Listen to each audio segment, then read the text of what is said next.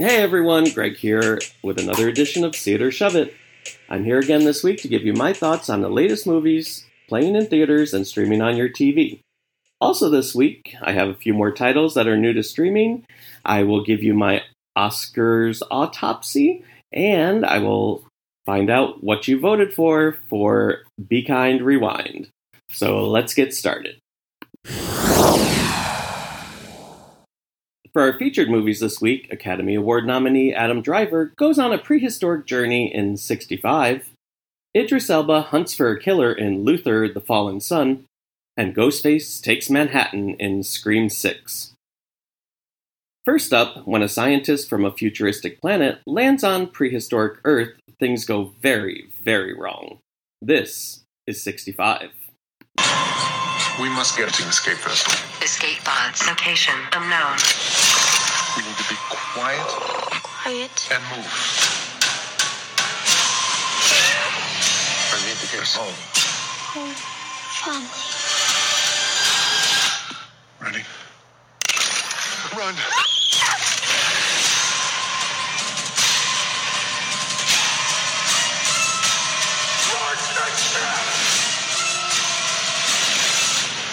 Set 65 million years ago, this film stars Adam Driver as a space pilot named Mills, who is taking a 2-year mission, pretty much against his will, but he feels he needs to in order to afford medical care for his dying daughter. While flying through the galaxy, Mills' ship is hit by an asteroid storm and gets demolished before crash landing on Earth. All on board are killed except for Mills and a young girl. Played by Ariana Greenblatt, Koa is about the same age as Mills' daughter back home, so he feels especially protective of her. The two must now stick together to reach the top of a mountain range where their rescue ship is located. But along the way, they are hunted by a wide array of ravenous dinosaurs who are extremely pissed that these two have invaded their territory. Can they reach their destination before meeting an untimely death at the hands of a dino? When I saw this trailer, I predicted it would be a see it. And I give this film a shove it. So, I have last week's guest co-host, Miles, here with me to discuss a couple movies this week. And he just left 65, so he's going to discuss his feelings about it as well. But for me, this was a big disappointment. I really enjoy Adam Driver in almost anything he's in. He usually picks projects that have the potential to be of higher quality, and honestly, I have no idea what drew him to this drivel. For an action film about dinosaurs and space travel, it kind of was incredibly boring. The special effects work was pretty weak, the script even weaker. Driver gives it his all, and he does have good chemistry with Greenblatt, but it was basically them running across the landscape and getting frightened by a dinosaur every 3 to 5 minutes. And in the middle of the film, the director changed the tone of the film for one scene. It went from tense to lighthearted, and it was just very strange. Like last week's Children of the Corn, this was mercifully short, with credits rolling at just under an hour and a half, so that was good. Any longer would have been torture. I say skip this one. Miles, what do you say? I would also say skip. Like you said, it was short, which was good. You couldn't feel the runtime. I think it was fast paced, which I liked. It was. But it just wasn't good. The acting, I had no problems with the acting. Yeah. I thought it was fine. Adam Driver is a great actor, so yeah. He'll make the best out of anything. Can't expect anything less of him. But this movie, you can't expect less of. Because it was sometimes boring. Like you said, the special effects weren't that great. And it was just predictable. Yeah, it was like a poor man's Jurassic Park. Yeah, it should have been straight to streaming, and it felt like it. Yeah. I feel bad for anyone who paid money to go see this. Thankfully, we have A-list, so it didn't really affect us, but I would be pissed. Yeah, the worst part is I sat through it twice because he didn't see it, and we just went to the movies today and said, let's sneak into 65. And so I saw it twice. And my biggest problem with this movie is that there's a language barrier between the two characters, but Adam Driver's character still has full, long conversations in English with this girl who has no idea what he's saying, but you would never know it. So to me, that language barrier didn't even need to exist. There's no reason that character didn't need to understand English. I mean, she could have spoken English and we would have the same movie. The language barrier didn't add anything to the story because it didn't prevent them from getting to where they needed to go. Yeah. So it's not like the language barrier created any challenges for them because it was just odd. So, but yeah, I'd say go ahead and skip this one. If anything, if you like this kind of stuff, I'd wait for it to go on streaming. Next, Idris Elba returns as Detective Chief Inspector John Luther, trying to track down a murderous villain. This is Luther, the Fallen Sun. I need to stop this man. I'm still a copper. Not anymore. And if you refuse to stand down, tactical unit will shoot you dead.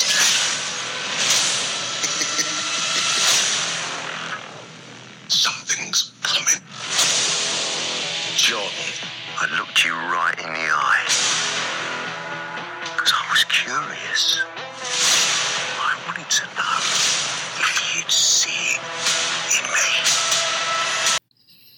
This feature-length film is a continuation of the BBC drama Luther, which can be seen on Netflix. And it begins with Luther behind bars for a litany of incriminating behavior while on the clock. Of course, these offenses have been leaked by tech billionaire David Robey, played by Andy Serkis, perhaps best known for the motion capture performance of Gollum in the Lord of the Rings films.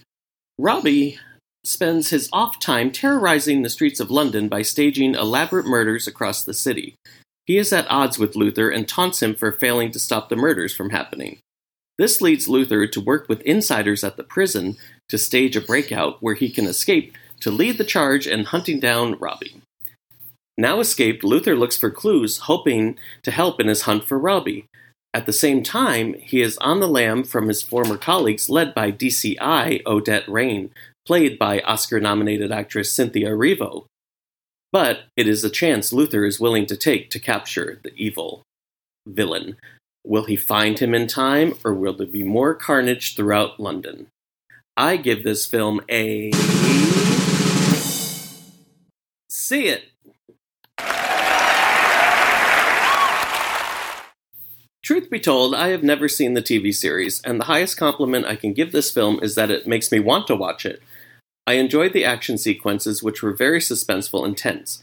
Elba is his usually reliable self, and you can tell that he's played this role for many years and is very comfortable in it.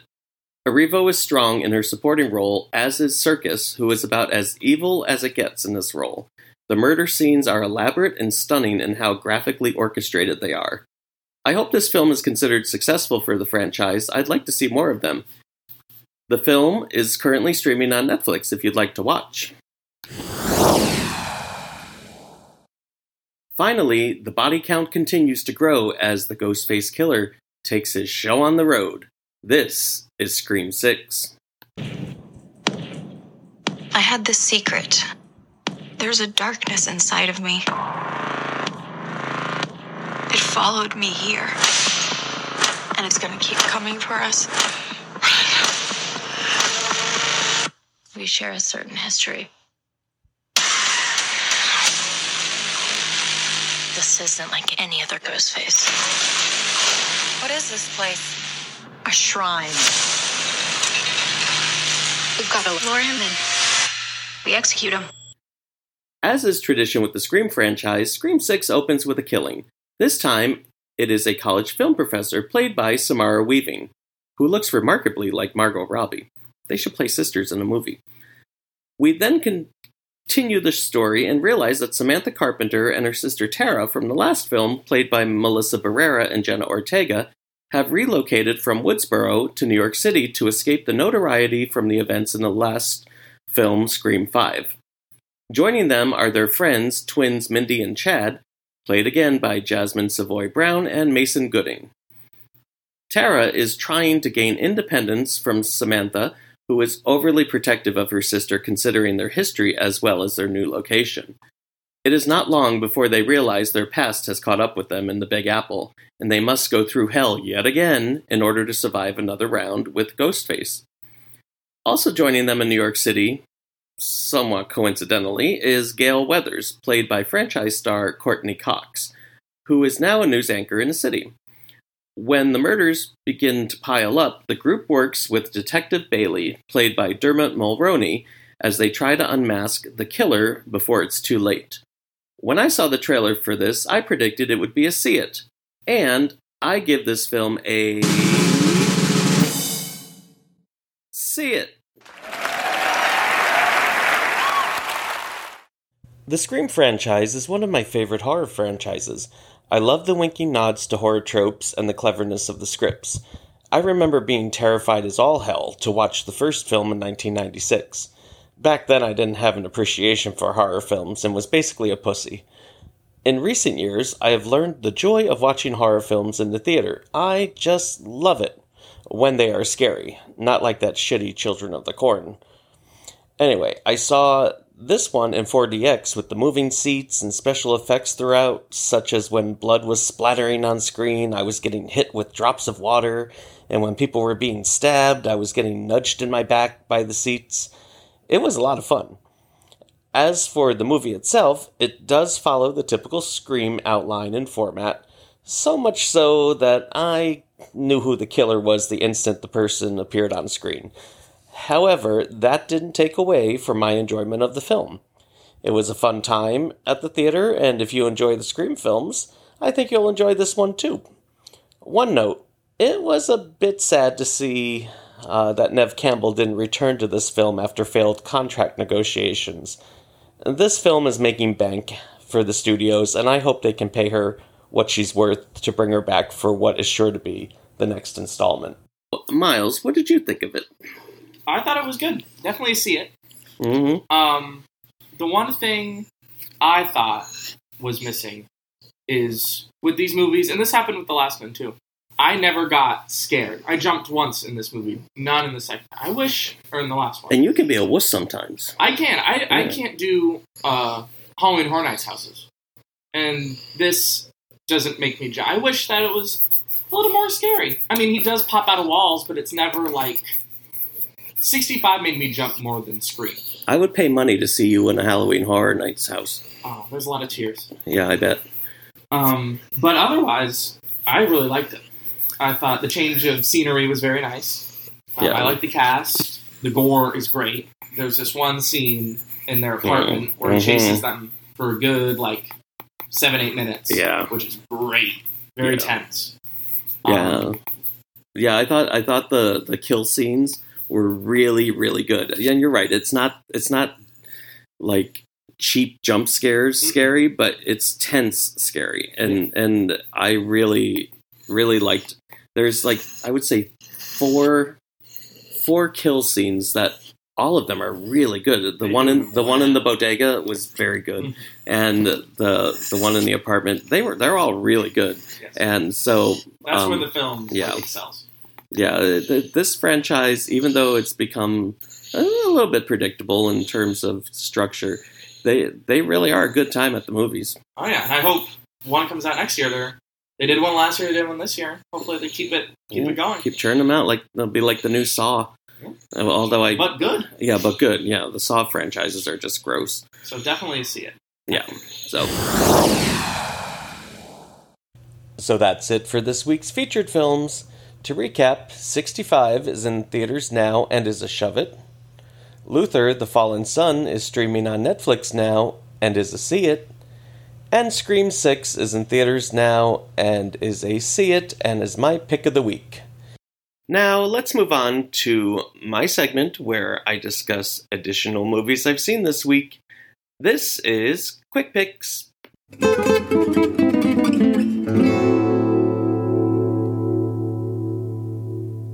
faith-based story of Pastor Samuel Allen is featured in the movie Southern Gospel, and that is in theaters now. If you like faith-based movies, you'll probably enjoy it, but for a non-religious person like me, it was a little too heavy-handed in its messaging. It is playing in select theaters now and is a shove-it. Alison Brie and Jay Ellis star in Somebody I Used to Know, now streaming on Amazon Prime. It tells the story of a former couple reuniting just before one of them is about to get married. It is a poor man's version of the infinitely better Julia Roberts, Dermot Mulroney, who was in Scream VI, their film My Best Friend's Wedding. It was such a carbon copy that even the film mentioned it. It wasn't great, and like I said, it's currently streaming on Amazon Prime Video and is a shove-it. And the Oscar-nominated Irish film The Quiet Girl is a stunning film about a young girl who is sent to live with relatives for the summer, where she receives love and affection for the first time in her life. It is in select theaters now and is a see it. In fact, I know I said last week that Close would have been my pick for the International Feature Oscar, but this one took its place. It doesn't really matter because both of them lost. Now, let's move on to my segment where I share where you can find some of the films I enjoyed within the last year that are now available for home viewing. This is now streaming. The overblown, but not as bad as I expected it to be, Babylon, directed by Damien Chazelle, is now streaming on Paramount+. To hear my full review, you can find it on episode 49. The great Marcel the Shell with Shoes On is one of last year's best films. It is now streaming on Showtime, and to hear my full review, you can find it on episode 22. Oh, that took a while to get onto streaming. And the surprisingly good Puss in Boots: The Last Wish is now streaming on Peacock. To hear my full review, you can find it on episode 48. But remember, I was not a huge fan the first time I saw it. It took a second viewing to appreciate it, and it's actually really good. Now that another year's Oscars are complete, it is time for me to give you my thoughts and Miles' thoughts on the ceremony in one final Oscar outlook.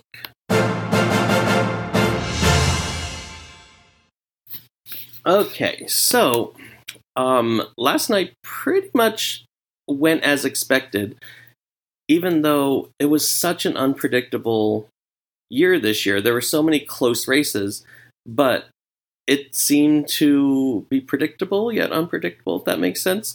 The people that I thought were going to win or come second actually did win. I thought the show was great. Mm-hmm. I still need to watch Jimmy Kimmel's monologue because I had to take my dog for a walk, and he wanted to go for a very, very, very, very, very long walk at 7:50. Well, I could say it was good. Yeah, I'll watch it later. My favorite win of the night was probably Jamie Lee Curtis, because she, you know, she's been in the business for a long time, and she hasn't been in movies that people take very seriously because of, you know, snobbery or whatever.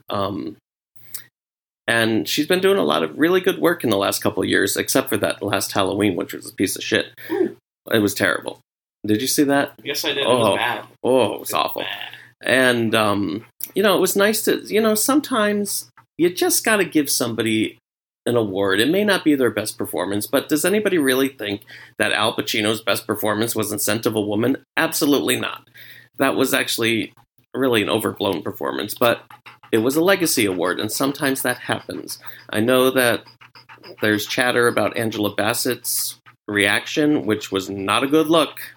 It was not a good look that she didn't applaud or stand up or even smile after she lost, and I get it. I get it. Nobody likes losing, especially when you really hope and want something. But come on, you're an actress. Put on a smiley face and then be pissed when you get home. But let's face it. I mean, Jamie Lee Curtis campaigned the shit out of this nomination. She was everywhere. She was on Instagram. She sent the right messages. I'm telling you, she ran a perfect campaign, as did the movie itself. And honestly, I watch a lot of talk shows, and I did not see Angela Bassett on any of them. I may have seen her on one. But, I mean, these are the type of things. You've got to campaign. And, you know, she didn't. And on top of it, she had a Marvel movie. Those are not looked upon highly by the Academy. And I think the fact that Ant-Man was failing at the box office during this voting period did not help her case. So next time she's nominated, she's got to get herself out there. And you were telling me earlier that Brendan Fraser was your favorite win of the night, and also you were shocked about how Elvis walked away empty-handed, and I was very surprised by that too, but you had said something that was very interesting about the Best Picture nominees.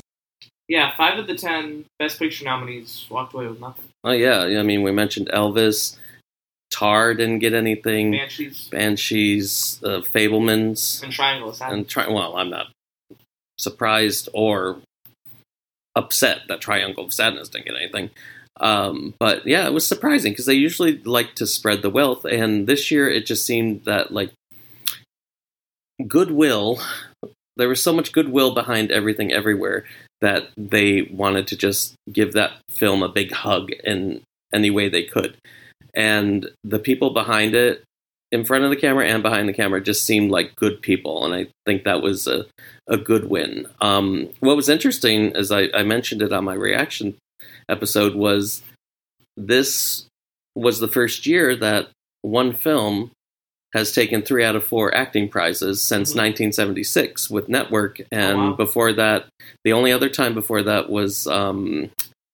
Streetcar Named Desire, and I think that was 1951. I looked it up last night. And so it's very rare for that to happen. And I think the show itself was good. It was sort of like return to normal, old times, Hollywood glamour. It was nice. So I really like the stage's design, the graphics behind them. And then they had these signs that you see in, like, the old theaters where they put the letters in for all the... like, on the side of the stage that, like, changed. I thought that looked really cool. Yeah, so overall it was a good show, and it was a good year. And we both did pretty well with our predictions. Of the 20 that we both predicted together, we actually both tied and got 14 right. And the additional 3 that I did, I got 2 of those right. So 16 out of 23 for me, 14 out of 20 for you. I think that is pretty good for an unpredictable year. So, with Oscar Outlook hibernating until later this year, it will be replaced with a new segment called Oscar Got It Right or Oscar Got It Wrong, depending on what I talk about each week. I'm going to discuss controversial wins and losses over the years, either controversial for the masses or controversial for me. So look for that starting next week. Now it's time for my segment where I look at films from the past. This is Be Kind, Rewind.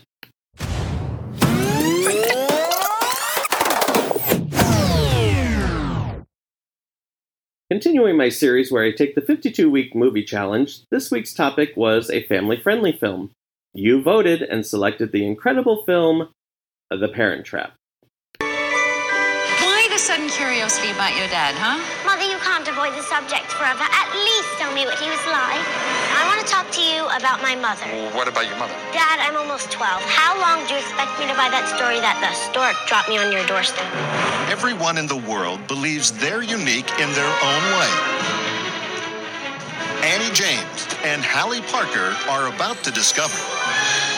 This is so freaky. They're both unique in the same way. That's my mom. That's my dad. Then you and I are like sisters. Hallie, we're like twins. Set in Maine, 2 strangers named Hallie and Annie, played by an adorably young Lindsay Lohan, meet at summer camp and are shocked to see that they look exactly alike. When they are punished for not following expectations of the camp, both girls are sent to the isolation cabin. While getting to know about one another, they discover the truth to their similarities.